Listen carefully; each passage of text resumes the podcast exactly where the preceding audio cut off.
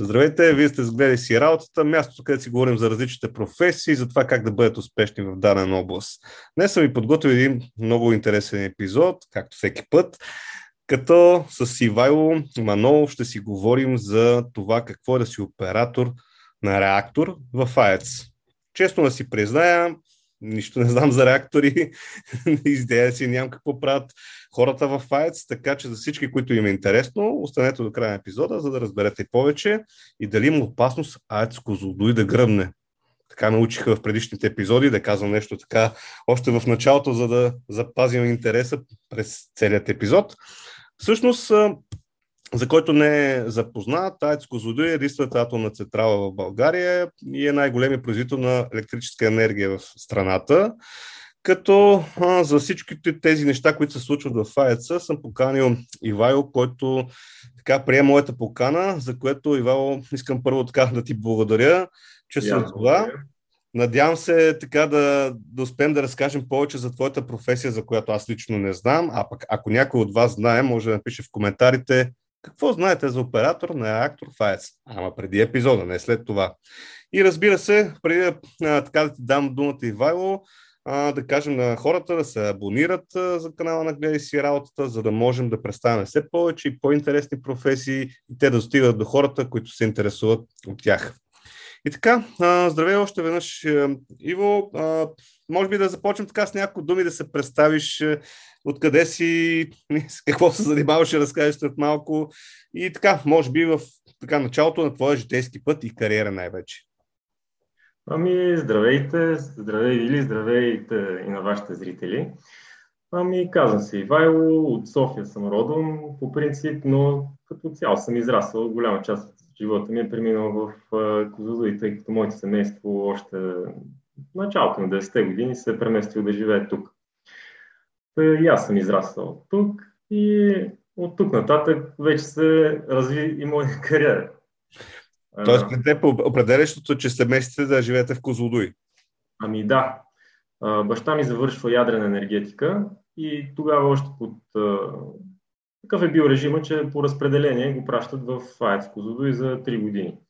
И тези 3 години остават и до ден днешен вече 30 години. Да. Уж за малко.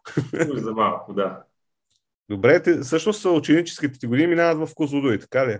Ами част от ученическите, да. До, до седми клас съм учил в Козлодуй, след това съм учил в а, София, в английска езикова гимназия, след което продължих а, образованието в Техническия университет. А когато си влизал в техническия, бил ли си насочен за това, че някой ден така ще следваш стъпките на, на, на бащата или по-скоро е било случайно? Ами не, не бих казал, че беше случайно. А, да, следвах, исках да следвам неговите стъпки и може би това беше едно от нещата, които, се, които исках да запишем. Другото нещо беше авиационна техника, но като ги сложих така на кантар, избрах ядрената енергетика, да се развивам в областта на ядрената енергетика. Добре, бе, човек.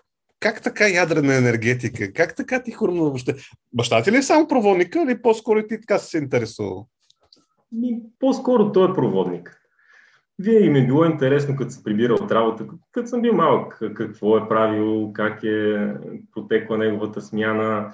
Той като си говорил с колеги, винаги ми е било интересно техните разговори, макар че нищо не съм разбирал нали, от, а, от разговорите им. Те си използваха термини и свикам. То, то, то, това е много интересно. Защо, защо и аз да не работя това? Така, от малък Викаш по-малко, по-малко към ядрената а, енергетика. И към ядрената енергетика. Добре. А, тогава първите стъпки, т.е. ти учиш в техническия, след като завършваш, направо отиваш в Козлодуй. Така ли се случва или как въобще тръгна в насоката, че ти ще работиш в АЕЦ Козлодуй?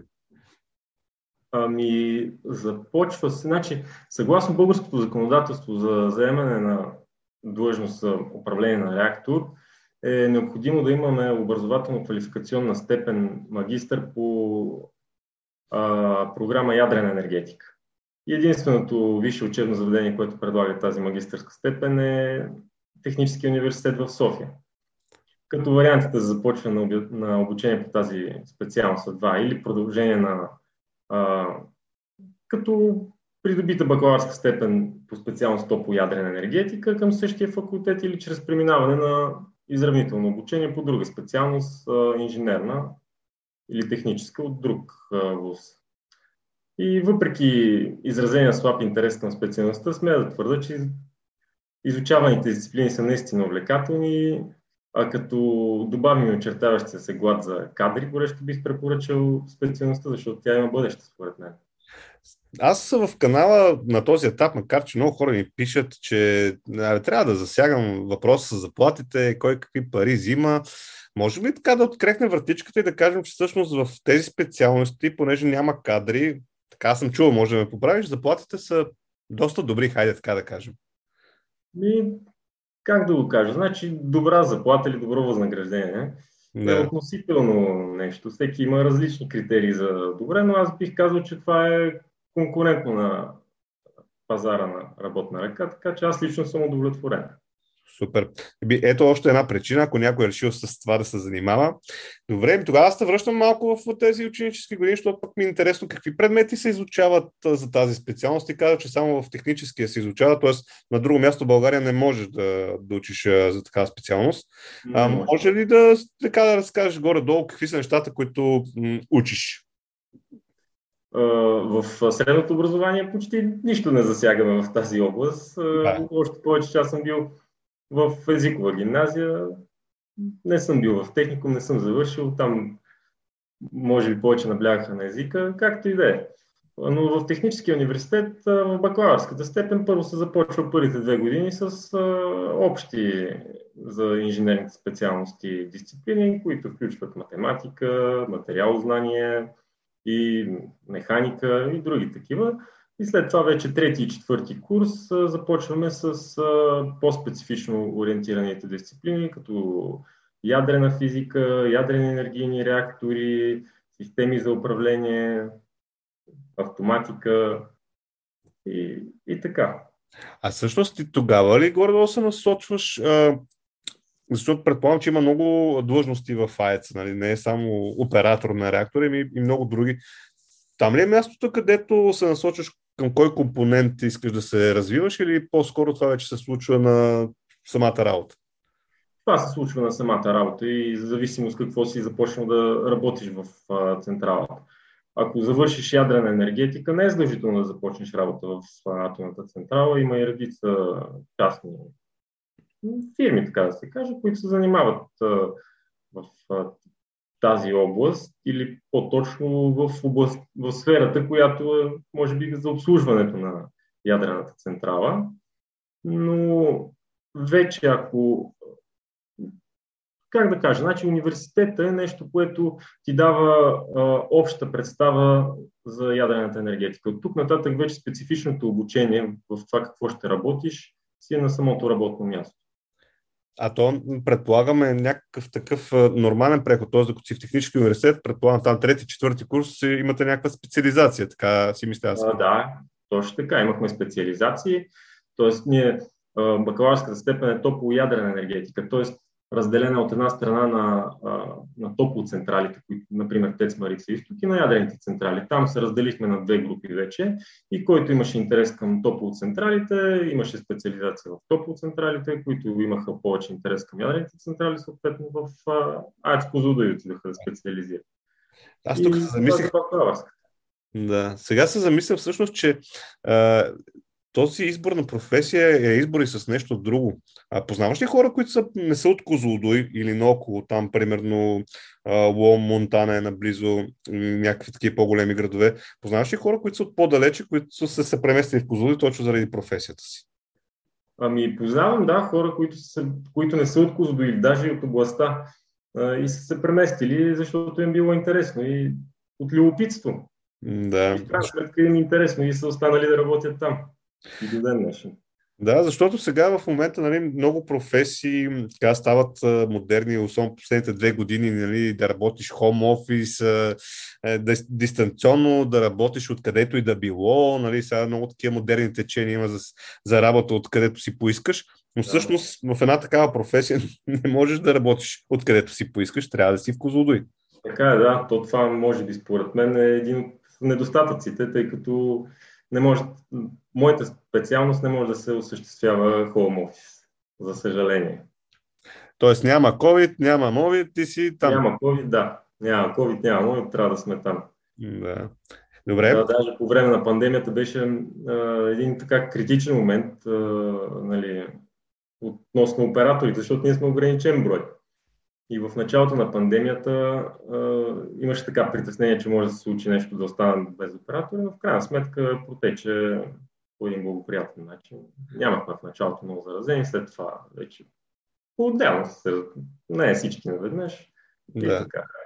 Това е също, да. Виж колко пак нещо, което едва ли някой се замисля, че всъщност ето един сектор, където е изключително важно да се пазите, защото не сте много. Да, и да. ако стане нали, нещо лошо. Леките наистина бяха много строги, особено при нас в оперативно звено, които се занимаваме в експлуатацията като цяло на ядрената централа, бяха с много строги мерки. Ми, Но да. си ги пазвахме и нямаше проблеми. Добре. А, и всъщност ти като ти си избрал нали, ядрената енергетика, насочиш се към АЕЦ, какви, какви бяха първите стъпки, за да тръгнеш към вече твоята професионална реализация? Ами, действително, университета бе първата стъпка от дългия път, който трябваше да измина, за да мога да упражнявам самостоятелно професията си. След постъпването ми на работа в АЕЦ Козлодуй започнах обучението си за управление на ядрен реактор по индивидуална учебна програма, която е структурирана на няколко етапа, включваща в себе си теоретично обучение и обучение в реална работна среда, както и симулаторно обучение. Може би това е най-интересното, защото там има, така да се каже, екшен. Да. Като контрол за успешното обучение на всеки етап се осъществява чрез полагането на множество изпити, както пред вътрешни изпитни комисии, както така и при завършването вече пред а, квалификационна изпитна комисия пред Агенцията за ядрено регулиране. Тоест, фактически това е обобщение на успешно изпълнената от мен учебна програма. А, мога да кажа, че извървяният път е дълъг, но и труден, но в крайна сметка усилията и положения труд, се оплатиха и в момента изпитвам вътрешна удовлетвореност от това, което съм постигнал. Наистина дълъг беше пътя. Пет години и половина в университета и след това още толкова обучение, общо взето 10 години за управление на ядрен реактор. Да, еми то си е малко като а, при лекарите, нали? И те така с а, много години учене, стажуване и какво ли не, за да започнат да работят въобще. Да, в крайна сметка, както и лекарите, и ние ядрените оператори носим огромни отговорности за човешки животи. Стана ми интересно за симулатора. Той ти си го каза, че какво представлява това нещо? Симулатор на бъдещата ти работа. Сега ще разкажеш и повече всъщност как изглежда въобще това цялото нещо. Ами симулатора, това е точно копие на блочния щит за управление. А блочният щит за управление е мястото, в което операторите, ядрените оператори, операторите, които са на турбинната инсталация, извършват а, своите дейности. Тоест оттам се извършва управлението на както на реактора, така и на свързаната с производството вече на електрическа енергия, турбинна инсталация и ел генератор. Та, в АЕЦ Козлодуи от 2000-та година мисля, че има такъв, такъв симулатор, т.е. Там, там се извършва обучението ни, свързано с аварийни ситуации, които биха могли да, да, да настъпят в централата и фактически там се обучаваме как да реагираме и да действаме в такива ситуации. А сега наскоро, сега наскоро имаше някакви, често казват, даже и не знам какви, някакви, че има някакъв проблем в АЕЦ и така нататък. Има ли нещо такова? Има ли, тоест, има ли си някаква напрегната ситуация скоро? Скоро не съм имал напрегната ситуация. Като цяло експлуатацията на блоковете е абсолютно нормална. Не сме имали никакви напрегнати ситуации. Всичко е рутинно за щастие. Даже може да се каже, че работата е изкучна в това отношение, ако някой търси динамика или нещо друго. Да. Ние дежурим. 8 часа на денонощие, 24 часа. Аз съм сигурен, че всички, които гледат, слушат този епизод, ще ти стискаме палци цял живот да ти е така, да не ти е напрегнато, така едно спокойно да ти минава дежурството. Да, всички а, да. А всъщност какво? В крайна сметка трябва да сме подготвени за всякакви ситуации. Именно затова е и симулатора. Два пъти годишно поне минаваме на такова обучение, а, от, а, които изиграваме такива постулирани събития. А какво представлява м- мястото, ти му каза с едни такива сложни съкрещения, преди да започнем, беше много готино. Къде е тази капсула? Аз така си представям като, като космически кораб. Нали. А, ясно, че е в, в самият АЕЦ, но там първо може да започнем с това, че предполагаме някакъв пропусквателен режим, т.е. не може всеки да ходи да, да си влиза. О, да, да. А пропусквателният режим, т.е. физическата защита на АЕЦ е доста така добре изградена. Тя е на няколко нива. Даже първото, първото от нивата не може даже с кола да преминеш покрай централата. Има специално изградени контролно-пропусквателни пунктове, през които единствено хора, които притежават пропуск, могат да преминат. От там нататък вече се влиза на площадката, от площадката вече може да се влезе на блочния щит за управление, което е в сградата на самото реакторно отделение. Като не всеки естествено има достъп до там, ограничен брой хора имат достъп до там. Охранява се от специално звено на Министерството на вътрешните работи, което е на площадката на Ачко Злодой. Ясно. И е там. Така, Тоест, вие в самият АЕЦ влизате спрямо с вашите длъжности. Тоест, всеки спрямо това, да. което нямате като работиш в АЕЦа, може да си ходиш навсякъде. Да... Не, не, така. Не може да ходиш навсякъде. Според длъжността, може да ходиш на определените за тази длъжност места. Добре. Все по-интересно ми става. а, а твоето работно място какво, какво представлява сега? Така може да ни го обрисуваш по някакъв начин. Ами, какво представлява? Това представлява едно голямо помещение с множество монитори, с а, сигнализации, с ключове за управление на арматури, на агрегати, с, с светлинна сигнализация, звукова сигнализация, въобще като космически кораб е. Трябва да... Интересно, ако на някой е по-интересно, може да напише в интернет, в Google, веднага може да попадне на такива неща. Даже от тази позадой. Да, а, ако наистина много интересно на хората, наскоро даже имаше и ден на отворени врати преди около седмица. Това се обявява в сайта на Зудой. Който му е интересно, може да запише. Има редовно посетители от цялата страна. А знаеш ли колко често го правят? Това също съм чул, че има такъв ден отворен врати. Дали е само един ден или е в по-различно време в годината?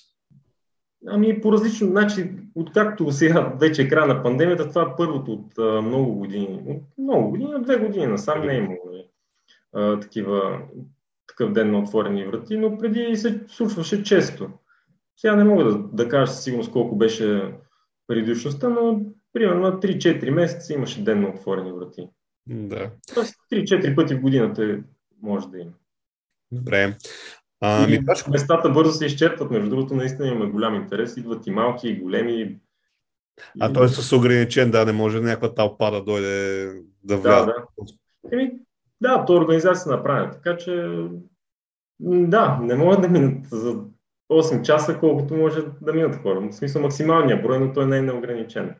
Виж, сега тук що ми хрумва още една хубава идея, която къде мога да доведа големият ми син, понеже мъничкият е още достатъчно малък, за да не разбира нищо, но големи вече разбира, така че ето едно място, където пък може да бъде много интересно. Аз ти казах да, и преди... години? Еми, той е на 5, сега ще направи скоро след около 2 месеца. Да, става, ще му е интересно. Да. Еми, а, ето, да, аз един повод, както се казва, отида в този край, аз ти разказах преди да, да започнем, че всъщност а, така съм прекарал доста време, като бях по-малък там. Имам село наблизо до Аец Козлодо и може би за това знам малко повече за Аец, да. отколкото повече хора, но да кажем, че почти нищо не знам. А, добре, всъщност, другото, което ми е интересно, колко човек, може би вие сте на смени, защото да, на смени, трябва да, да се гледа. Да. Нашата работа е сменна работа, даваме дежурства по 8 часа, т.е. в денонощието има три дежурства, в смисъл три различни смени. А, ние работим по 5 човека на, в тази контролна зала, или иначе казваме беше уния, така си я наричаме. Mm-hmm. Такъв е и термина в централата, блочен щит за управление. Работят 5 човека, от които двама отговарят за реакторната инсталация, двама отговарят за турбинната инсталация и има един зад тях, който е над тях фактически, който фактически осъществява контрола между реакторната и турбината инсталация, между първи контур и втори контур на, да. на централата. Тук вече ми на мен ми, такива ми спуват едни спомени на, забравих как се казваше филма за а, за Чернобил, нали? Да. Той се казваше, мисля, че филма. така се казваше Чернобил. Да. да. Защото там точно такива нали, неща даваха, нали? Колко човека пък вътре, какво правят и така. Да. Добре. И всъщност вие 8 часа дежурство, като а, ти а, ми каза нещо преди да започнем, всъщност вие като влезете там нямате телефони, нямате Фейсбук, нямате не. YouTube, нямате такива работи. Не, не, То, то няма и покритие. Всъщност стените са толкова дебели. Примерно част от стените са повече от метър бетон дебели, така че няма как да има и покритие. Но... Добре. Ето тук още е едно нещо за тази професия, колко е отговорно, че всъщност ти наистина изцяло си фокусиран върху това и то така трябва да бъде, защото това е изключително отговорно нещо, което правите. Да, трябва да си фокусиран. На работното си място трябва да си фокусиран, да се абстрахираш от проблемите си, които са в ежедневието ти. И така, но общо взето получава се. Добре. А всъщност, какви са най-така рутинните действия, които, които прави един оператор на реактор както си ти в случая? Не, рутинните действия са по принцип започваме винаги с приемане на смяната, приемане на дежурството. Това включва запознаване с работата на блока, с превключванията, които се изпълняват в момента или са извършени преди това, с особености в експлуатацията. От там нататък вече започва нашата смяна и ако имаме някакви технологични превключвания или нещо друго, извършваме си и така след това дежурим. Общо взето 8 часа си дежурство. А ти го, ти го казваш много такова дома, Кефи, че така си приел вече работата на нали, за теб си е част от ежедневието, както най-вероятно във всяка една област хората като свикнат им е така, но всъщност за мен звучи така доста, как да кажа, отговорно от гледна точка на това, че най-вероятно ти следиш изключително много монитори, копчета и какво ли не там нещо се случва. Да. И трябва да си запознат с всяко едно нещо, доколко е в нормата си. Тоест, ти във всеки един а, момент наблюдаваш точно това. С всеки един пар, параметр трябва да се запознат какви са неговите регламентирани стоености, дали превишават или не. И ако евентуално някой, някой параметр превиши стоености, да се предприемат стъпки и действия за нормализирането. Но като цяло параметрите са много. Е, визуално, ако мога да кажа така имат а, нали, разграничение цветово. Тоест, ако нещо е извън нормата, пожълтява, ако е много извън нормата, става червен цвят. И така, това е един, нали, полезно е за операторите, или т.е. да им промени фокуса върху някой, някаква критична точка. Чувал съм нещо за самолетите, дали ми стана интересно дали при реакторите така, при някаква м- ситуация, че а, се действа по устав, нали? т.е. по това, което е написано. Така ли е в реакторите? Всъщност, не дай Боже, ако има някаква ситуация, а, имате ли някакви такива точно установени правила, което се прави първа, втора точка, трета точка? Да, да, точно така. Има както в а, самолетите, има едни серии по National Geographic, те ми бяха любимите, аз много обичам да ги гледам. Така и в а, ядрената енергетика и в нашата АЕС като цяло имаме си определени процедури, които зависимост от настъпилото събитие използваме съответната инструкция за експлоатация или аварийна инструкция или симптомно ориентирана инструкция, така че всичко си е регламентирано. Няма нещо, което да изисква, така да се, как да го кажа, може би, въображение. Не, ние действаме стрикно по съответния регламент. Да. Кое е най-опасното нещо, което може да се случи? Най-опасното нещо, което може да се случи е стопяване на активната зона. Това какво ще рече? Това, тъй като в а, реактора нали, е заредено с огромно количество ядрено гориво, ако, а, което във всеки един момент трябва да се охлажда, т.е. да се отвежда топлината, която тя произвежда. Ако се случи така, че нямаме възможност за отвеждане на топлината, това гориво ще се стопи. Съответно, това би, би, би било предпоставка за изхвърляне на радиоактивни вещества в, в на, на място там в централата или евентуално в околната среда. Така че всичко, основен приоритет на операторите е подвеждането на топлината, контрол на верижната реакция и запазване на границите на реакторната установка. Добре. А, пак нахуха онези от онзи хубав а, филм, който предполагам много хора са гледали за Чернобил. Да. Всъщност от вас, т.е. от теб, от твоите колеги, зависи и това да не се стига до така едни природни бедствия, нали, би го казал, защото наистина това, ако се случи, нали, да се надяваме никъде по света никога повече това да не се случва, но последиците са жестоки, са за много-много наброи хора. А, така е, да.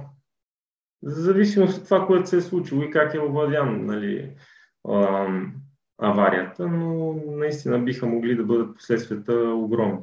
За щастие проектът е такъв, че човешкият фактор малко може да повлияе върху последствията на евентуалните събития. Ние сме по-скоро като контрол, осъществяваме контрол на автоматиката, която е в, предвидена в проекта и евентуално дублираме нейните действия, ако не сработят. Тоест, взим, взимането на решения емоционално или под действието на някакви, да речем, страхове е абсолютно ограничено. Автоматиката е всичко, което предотвратява тези неща. Добре, ето твоите думи с една доза повече спокойствие, че всъщност няма нищо толкова страшно и когато някой експлуатира такива теми в обществото, че хората трябва да са много по-спокойни, че там има професионалисти, които знаят какво правят. Да, особено с ядрената енергетика много се играе с страховете на хората, защото ето този филм, например, Чернобил, винаги може да се спекулира. Особено ако хората не са запознати в темата, като им се пусне мухата. Да. Абсолютно.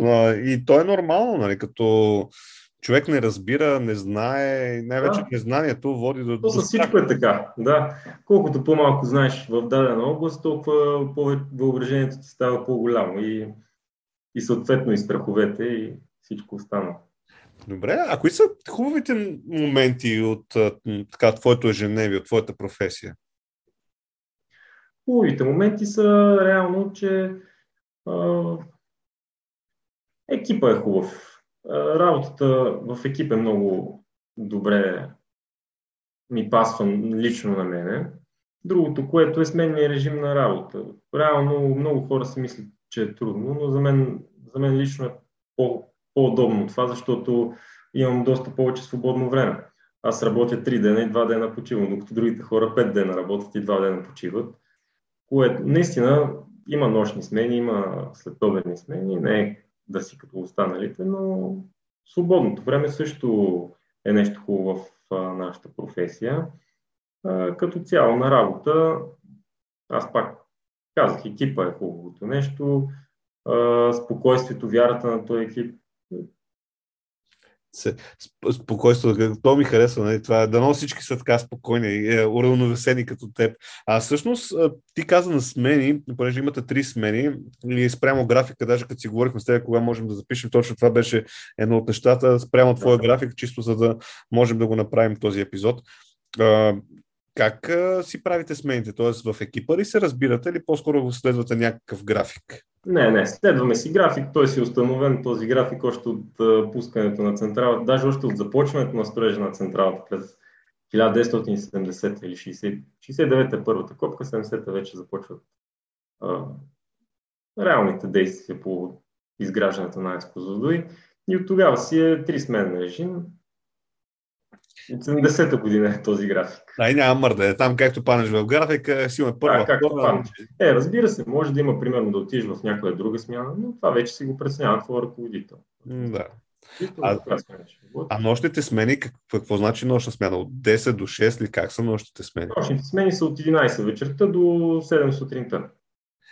А това не е ли най-ганто време? Не, хората сме така строени вечер да спим, не е ли малко така натоварващо? Защото, да кажем, ако хайде няма да подценяваме някакви професии да казваме сега, но да кажем има работни места, където е възможно някой да седне, някой чичо така да позаспи. Сигурно всички сме виждали хора, които сме ползвали, примерно, платен паркинг или нещо подобно. Докато при вас това изглежда като невъзможно. Да, невъзможно. Няма как. Просто а, като отидеш на работа, самата отговорността, която с влизането на работното място има някакво, то не е напрежение, не знам как да го кажа, но усещаш а, отговорността. Няма как да се позволиш а, да, да, да придремеш нещо друго. Тоест отиваш в 11 черта, пиеш едно бързо кафенце, после да, още... Даже и да не пиеш, пак няма проблем. Адреналината държи. Адреналината държи, държи на крак. Добре, а каква е иерархията в, така, във вашата структура? Тоест, ти като започвайки оператор на реактор, най-вероятно има някакво младши или не знам там как се води. А, има ли някаква стълбичка така кариерна, която можеш да следваш, кога ставаш началник, примерно?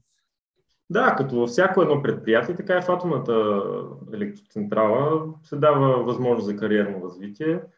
А, тук в пълна, пълна сила въжи сентенцията, човек се учи докато е жив конкурентната среда те мотивира допълнително да се отличиш и стига човек да има желание да се развива, той няма да остане незабелязан и ще се развива. Нали, в самото начало се започва с оператор на реактор, след това има длъжност дежурен инженер на, на блок и след това има дежурен инженер на смяна. Тоест има си една стълбичка, която стига да има желание човек, може да си се изгражда. А знанията как се придобиват? Ти мислиш, че беше споменал, че има различни курсове, там изпити, някакви неща се правят. А, имате ли такива, как кажа, продължаващо обучение, докато работите? Да, постоянно има си програми за поддържащо обучение. Провеждани се, провеждат ни се курсове, семинари. Всяка година се случва това.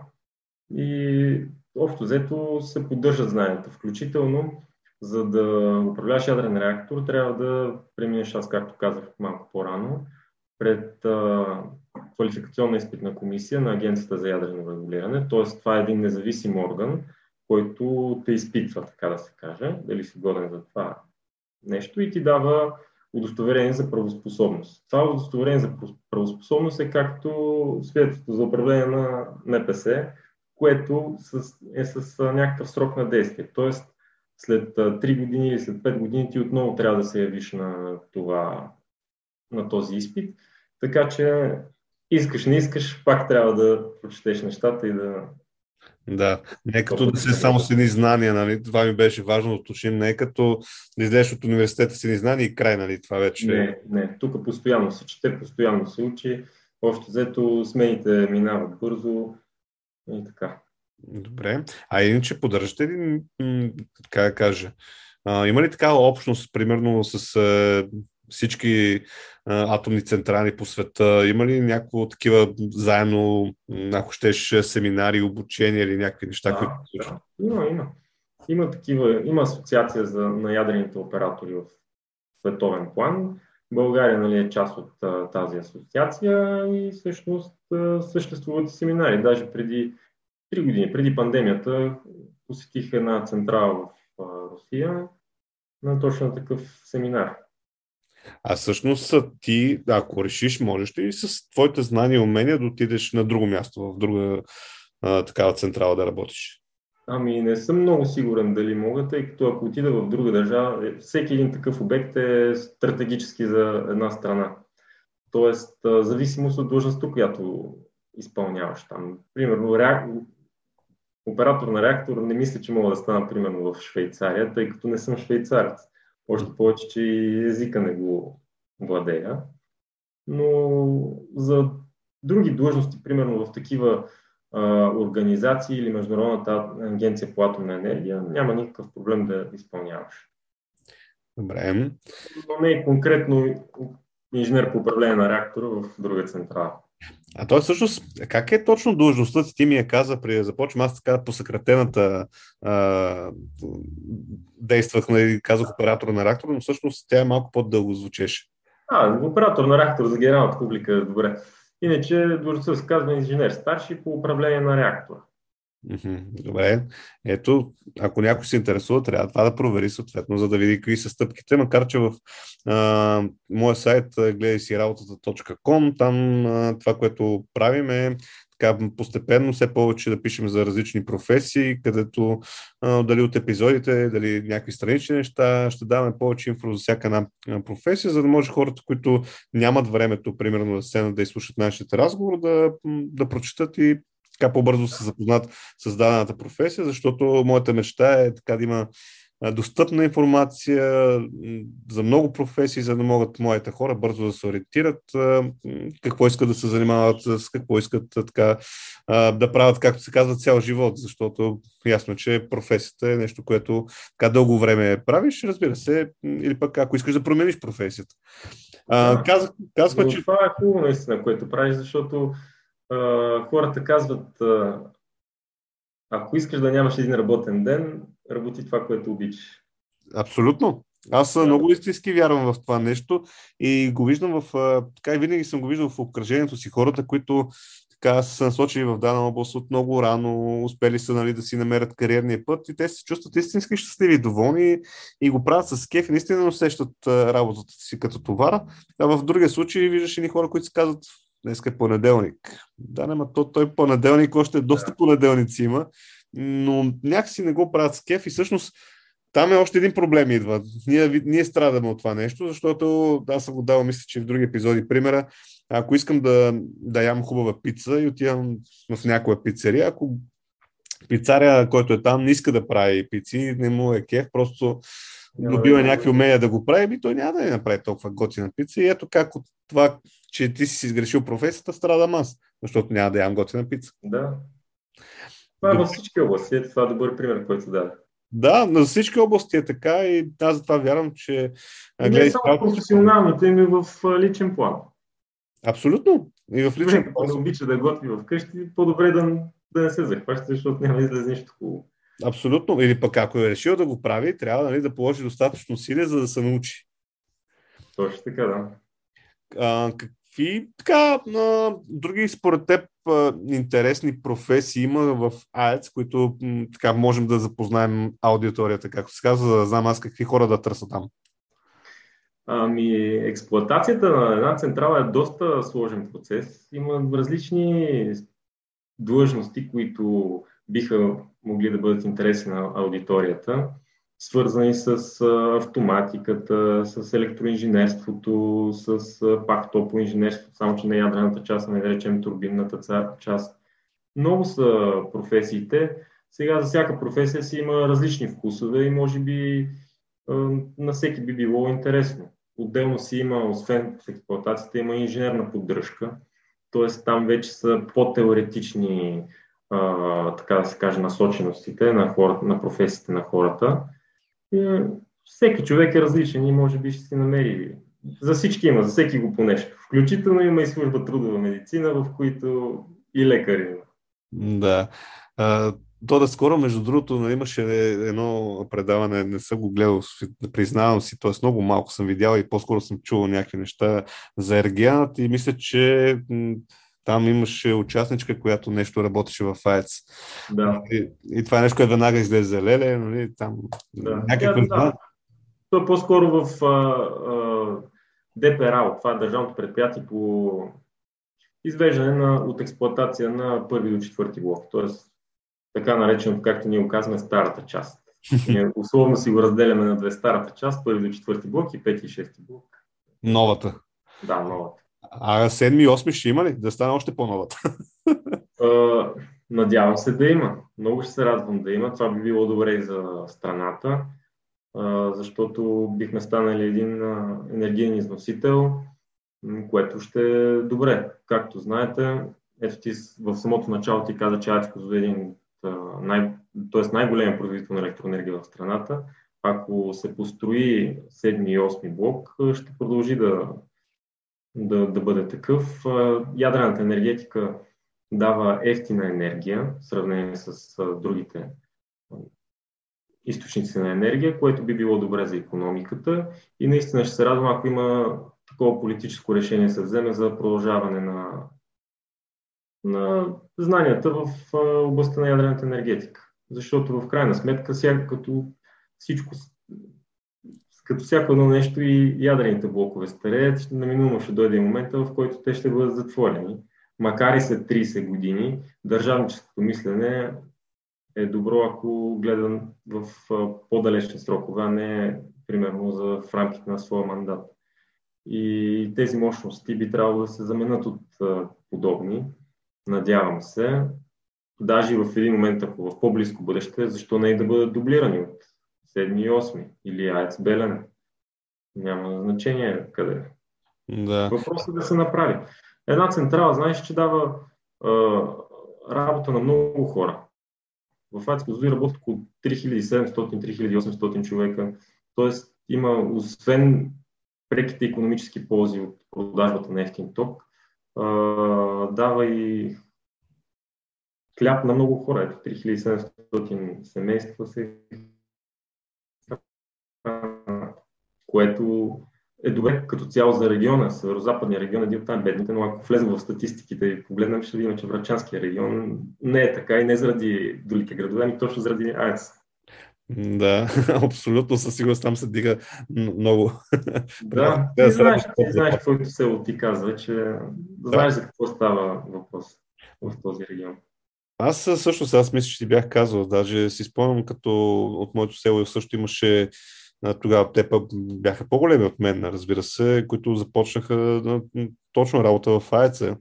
Даже имам някакъв наистина много спътен спомен, че се, а, си спомням, че се даваха някакви кисели млека и някакви такива неща са ми останали в съзнанието. Там има за смените, нали, някакви... Ма това наистина преди много години и ние се шегувахме на, на, на тази тема. Нали. Отиваш да ти дадат кисело мляко, то нали, чисто там, не знам сега дали е такава политика, дали си да. го има. Да, сега не се дава, не се дава, но съм чувал и аз. Даже между другото съм чувал примерно, че на хората, които са в областта на, на заснемането на рентген, също им дават, които работят на рентген, също им дават кисело мляко. Но при нас няма такава практика. Да. Ме, той, ето, но още не, аз не знам да, да, аз не съм бил на работа, когато е имал. Да. Ето, нали, още нещо, което показва всъщност колко е отговорна тази професия и колко нали, хората са отдадени и колко всъщност си вредат, ако щеш, макар че дори самото а, това с, с смените, това е също нещо, което е изключително много затормозява даден човек, а, защото ние сме устроени така, нали, сутрин а, ставаш, после вечер ставаш, после един път спиш, после не спиш, нали, като цяло това се изхабява и не е, не е лесно. Нали, това искам да обърна внимание, че не, не, не е нещо лесно. Не е лесно, наистина. Смените са един фактор, който, така да се каже, отнема от ресурсите на, на организма. Но затова сме и първа категория труд, т.е. евентуално ще се пенсионираме и по-рано. А, ето, виж, още едно важно уточнение. Това не го знаех за първата категория, но макар, че е много логично, да. Ето, ако искате да се пенсионирате рано, не дейте да пускате тото, ми отидете и станете оператор на реактор. Например, да. Например. Между другото, ако не знаят нали, аудиторията как да кандидатстват, в сайта на Атомната електроцентрала редовно се пускат обяви за различни длъжности и който следи може да има и за, за тази длъжност подбор. Наскоро мисля, че имаше подбор.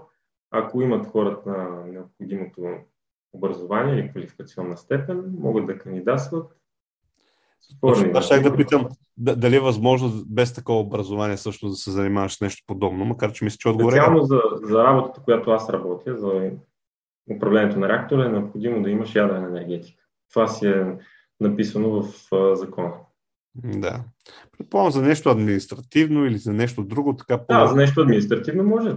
Има различни специалности. Има си административна работа, има си економически, има юридически, има всякакви отдели има. Това си едно предприятие, огромно. То си като една малка държава, може би. Тук просто ми от, от интерес ще кажа, ако има някой от Козлодуя или там някъде от а, самата област, може да пише в, в коментарите дали мисли да работи в АЕЦ. Примерно да видим дали има аудитория от там. Нищо, това е нещо, което съм, не съм се замислял. Ще пробвам да пусна една анкета да видя така, от кои краища на България има най-много хора, които гледат, гледат си работата. Добре, ами всъщност, можеш ли така да разкажеш една твоя смяна, нали, малко, как кажете, да върна в работното ежедневие?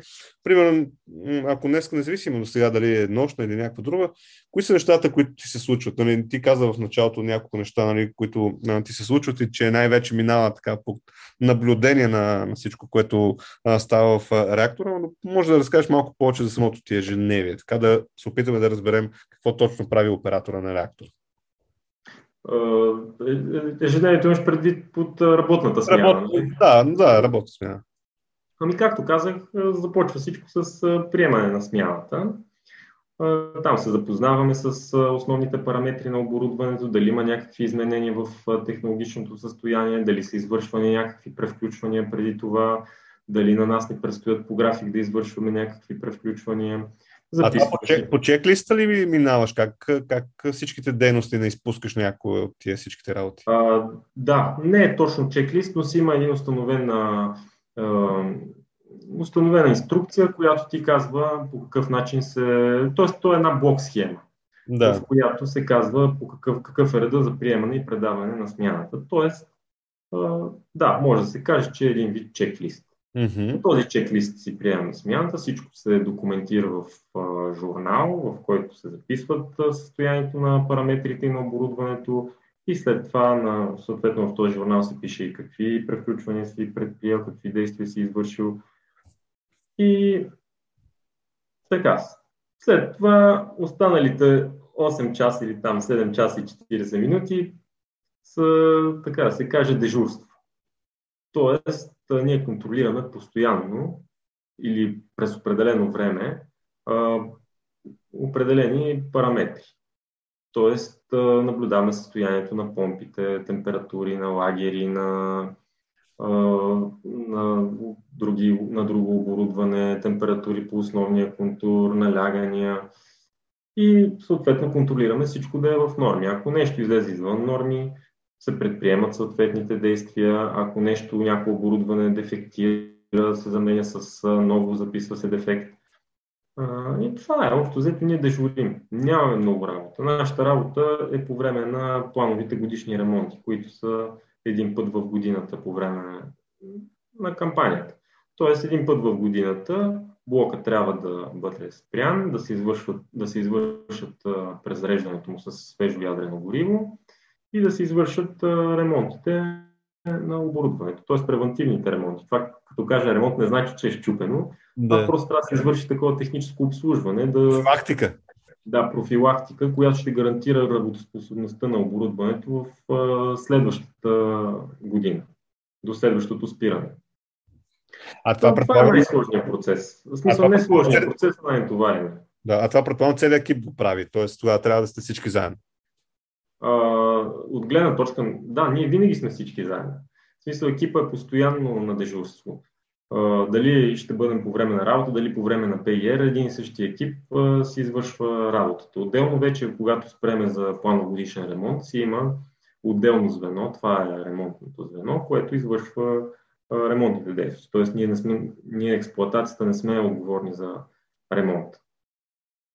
Но това е и най-натовареното време. А вътре, чисто като облекло, с какво ходите? Ние пред стандартно ежедневно облекло или имате някакво, как се казва, униформи или да знам там? Стандартно облекло е, но в смисъл с определено от предприятието облекло. Тоест имаме си определени дрехи, които са Мисля, за всички еднакво сега. Не може един да дойде с жълта тениска, друг с розова. Ходиме си с определени риси. Там става въпрос за моето работно място. Да. Защото площадката на централата е разделена на две зони. Контролирана зона и, и надзиравана зона. Ние сме в така наречената надзиравана зона.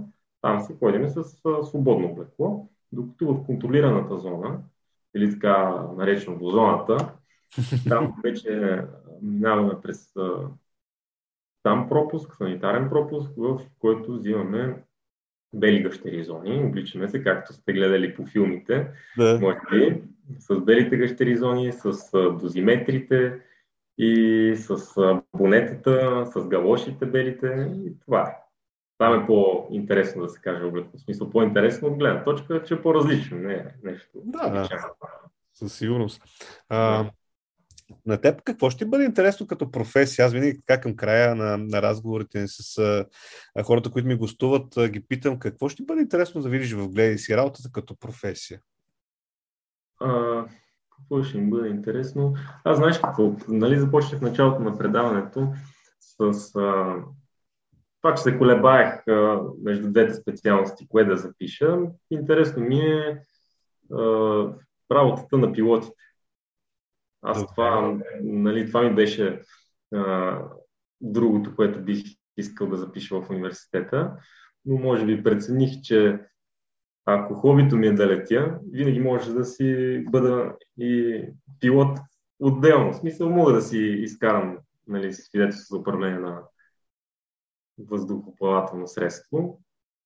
Докато ако хобито ми е да съм ядрен енергетик, това няма как да, да го направя без да отдам нали, живота си на това. Mm, да. Така че може би някой ден сигурно ще, ще изкарам за за леко такова въздухоплавателно средство. Не, не става въпрос за, нали, а, и, имам, имам където, където летат, ако ти трябва, ще... ще... Да, е, това ще ми е много интересно да видя при тях как преминава ежедневието, как... Защото то не е само кокпита на самолета. Предполагам, преди това имат някакви процедури, пак като нас се запознават и това ми е много интересно. аз, както казах преди малко, в National Geographic има едни серии, разследване на самолетни катастрофи, много са ми интересни.